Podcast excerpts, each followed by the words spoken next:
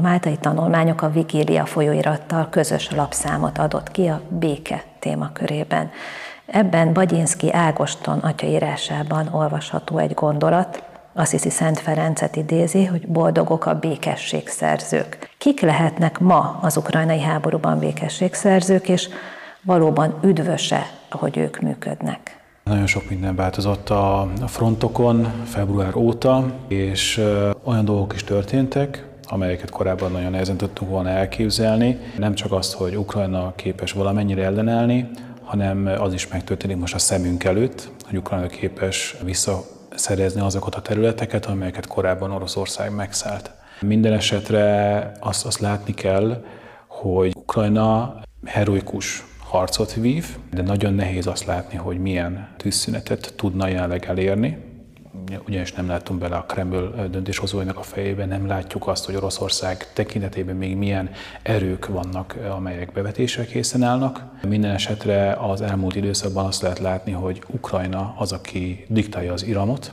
diktálja az ütemet. Nehéz megállapítani, hogy meddig húzódhat még el ez a háború, de azt ki kell emelni, hogy Ukrajna meglepően helytáll. Ön Oroszországgal foglalkozik elsősorban Oroszország szakértő. Ugye veszteségekről, veszteségfeldolgozásról is írunk a máltai tanulmányokban, és itt az orosz oldalt szeretném egy kicsit körbejárni. Az orosz katonák, vagy akiket be akarnak sorozni katonának, most aktuálisan ők kérik meg a nagy veszteségeket, illetve hát a családtagjaik Oroszországban. Milyen a hangulat? Mit lehet erről egyáltalában tudni, hogy viselik az oroszok ezt a helyzetet? A Levada központ felmérései azok, amelyek iránymutatóak lehetnek. A sorok közt azért sok mindent ki lehet olvasni a felméréseiből, tehát Putyinnak a népszerűsége például a háború, illetve a 2022. februári invázió elindítása óta nagyon magas volt.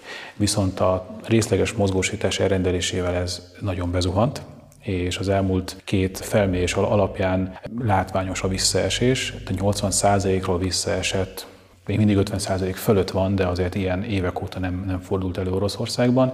Tehát lehet látni, hogy az átlagos orosz embert is elérte a háború. Az, hogy mennyire támogatják ezt a részleges mozgósítást, vagy sem, én úgy gondolom, hogy olyan közvetett adatok alapján lehet értékelni, hogy hanyan hagyták el Oroszországot. A kezdeti számok egy olyan 300 ezer főt szerettek volna hívni. Ehhez képest nagyon megbízhatatlanak az adatok, de ilyen 200-tól 700 ezer főig terjednek azok a számok, akik elhagyták Oroszországot, fiatal, 20-as, 30-as éveiben lévő férfiakról van szó. Tehát ezt hasonlítsuk össze, hogy valószínűleg sokkal többen hagyták el Oroszországot, mint amennyi katonára szükség lett volna. Viszont magát az orosz rendszert, politikai rendszert nagyon jól ábrázolja az, hogy a 300 ezer főnél jóban kevesebben mentek ki tüntetni a mozgósítás, vagy úgy általánosságban a háború ellen. Tehát van egy ilyen apátia, politikai apátia Oroszországban, mennyire járulhat hozzá a két hadsereg harci morálja a győzelemhez? A harci morál a vesztesség mérete miatt az ukrán hadseregben sem akkora, mint amekkorára mi most mondjuk tippelnénk, amennyire a hírek alapján ezt látjuk, viszont a nyugati világ nem akarja segíteni Oroszországot azzal, hogy közzé teszi azokat az adatokat, ami mondjuk Oroszországot magabiztosságra sarkalhatná. Ukrajna olyan értelemben előnyben van, hogy egy védekező háborúban van, tehát az ő részükről ez a háború mondjuk úgy, hogy igazságos, jogos. És én úgy gondolom, hogy ez nagyon sokat hozzátesz ahhoz, hogy ellen tudtak állni, és most például ellenoffenzívát is tudtak indítani. Orosz szempontból viszont én úgy gondolom, hogy nagyon alacsony a morál. Nem mondanám azt, hogy általánosan az egész orosz hadseregben, de hát vannak olyan egységei az orosz hadseregnek, amelyek tényleg magas harcértékkel rendelkeznek, viszont ők szenvedték a legnagyobb veszteségeket a háború eleje óta. Olyan visszavonulásoknak voltunk szemtani Oroszország, Oroszország részéről, hogy a fegyvereket ott hagyták, harckocsikat, különböző járműveket ott hagytak, és nem volt idők meg sem isteni. Olyan gyorsan kellett elmenekülniük, hogy inkább hátra adtak mindent. Bizonyos számok szerint Oroszország az egyik legnagyobb fegyverszállítója Ukrajnának az ilyen visszavonulások révén. Minden orosz állampolgárnak megvolt a lehetőség arra, hogy belépjen az orosz hadseregbe, nagyon jó fizetésért várták az embereket, alig jelentkeztek. Tehát egy dolog az, amikor én támogatom a háborút, és más az, amikor nekem kell elmenni. És most, hogy még jó pénzért mentek el elegen, most viszont kötelező elmennie sokaknak. Az újonnan megérkezők nagyon kismértékben fogja tudni emelni az összmorált, mert még nem élték át a háború borzalmait. Összességében én nem hiszem azt, hogy kevésbé motivált és nem profi katonák nagy változásokat hoznának a harci kedv tekintetében Oroszország részéről a fronton. Nagyon nehezet fogok kérdezni, mert a jövőre vonatkozik, és nyilván nincsen kristálygömbje önnek sem, de most hogy látszik? Lehet az egyik fél majd győztes egyáltalán? Tudnak majd örülni egy eredménynek? Én úgy látom most, hogy katasztrófa felé halad mind a két ország.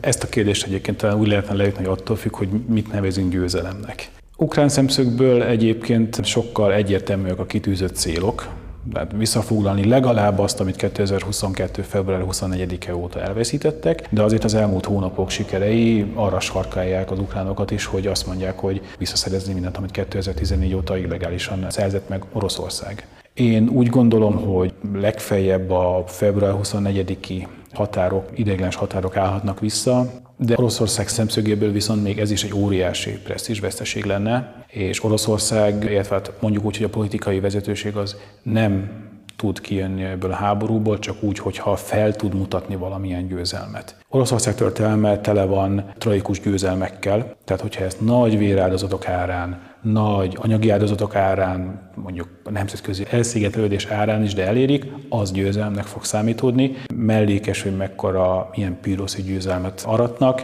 Viszont én azt látom, hogy Oroszország saját magának nehezíti meg azt a lehetőséget, hogy egy ilyen kiszálló utat vagy kiszálló lehetőséget találjon meg. Oroszország nagyon gyakran átértékeli azt, hogy most miért is harcol. Kezdeti célokat, azt, hogy nácitlanítson, demilitarizáljon, NATO csatlakozás megállítsa, tulajdonképpen azt sikerült elérni, hogy NATO tag nem lesz Ukrajna, legalábbis sokáig belátható időn belül. Viszont utána kitűzött olyan célokat, hogy akkor fel kell szabadítani a Herszoni, Zaporizsiai, a Donetsk és a Luhanszki területeket, amelyeket már ugye az Oroszországi Föderáció részének is elismertek, rajtuk kívül csak Észak-Korea ismert el. Tehát egyre jobban emeli Oroszország a tétet, és egyre inkább saját magának is nehezen teljesített célokat tűz ki. Most egy olyan helyzetben vagyunk, ahol orosz szemszögből győzelmet aratni még nehezebb lett a célkitűzéseket és a rendelkezésre álló eszközöket tekintetbe véve is. Nagyon nehéz azt is megállapítani, hogy mit tud veszteségként elkönyvelni, mit akar az orosz politikon veszteségként elkönyvelni, és mi az, amit még győzelemként fel tud mutatni a saját társadalma számára.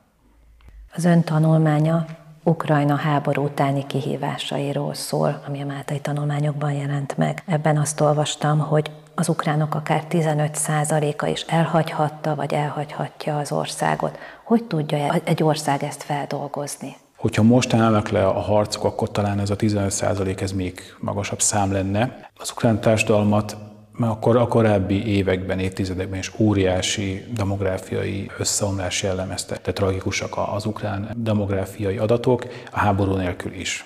És most erre rájött az, hogy kb. 2,8 millió embert hurcoltak el Oroszországba, köztük leginkább nőket, és Európa államaiba is összesen 11,5 millió ember érkezett, ezeknek egy jó része egyébként visszatért Ukrajnába, valószínűleg Nyugat-Ukrajnába, illetve Kijevbe, de a nyugat-európába érkezőknek a 90%-a is nő nagyon jól képzett része hagyja vagy hagyhatja el most Ukrajnát, és hogyha most ebben a pillanatban véget érne a háború, akkor itt lenne egy olyan ország, amelyet újra kell építeni, amihez kell az emberi erő, kell a tudás, és kell rengeteg anyagi tőke, amelyek szétrombolt Ukrajnának nem lesznek meg. A háború után az újjáépítés az elképzelhetetlen külső segítség nélkül. Nagyon nehéz időszak következik a béke beköszöntével is Ukrajnában, Vélhetően homogenizálódni fog az etnikai összetétel Ukrajnának, főleg azért, mert akik mondjuk önszántunkból hagyták el Ukrajna megszállt területeit Oroszország irányába, ők véletlenül az orosz államhoz hűségesek. Az ukrán állam az, az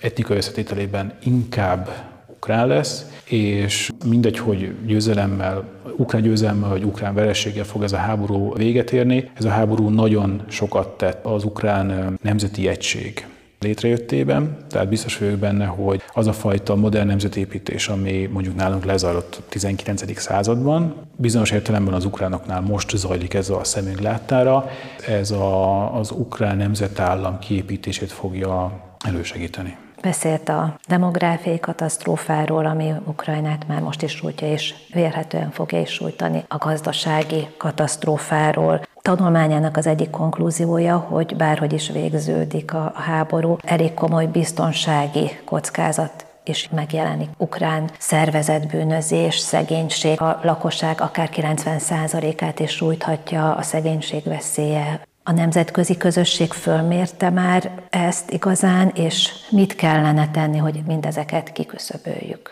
Az újjáépítésnek vannak ugye morális megközelítése is, hogy nekünk kötelességünk, elkölcsi kötelességünk segíteni Ukrajna újjáépítését is, de van kőkemény biztonságpolitikai megközelítése is. Itt egy háború után az én meglátásom szerint nagy esély van arra, hogy ha Ukrajna nem lesz képes önmagát újraépíteni, és nem fogja tudni a saját területén az állami funkciókat ellátni, akkor itt nagyon könnyen egy kvázi bukott állam alakulhat ki olyan értelemben, hogy nem fogja tudni elét venni a fegyvercsempészetnek, kábítószercsempészetnek, embercsempészetnek. Ehhez egy erős, működőképes államra van szükség, ahhoz egy erős, működőképes infrastruktúrára van szükség. Na most ezek mind nagy veszteséget szenvednek Ukrajnában, tehát a nyugati közösségek saját biztonsága szempontjából is fontos Ukrajna működő képességének a biztosítása.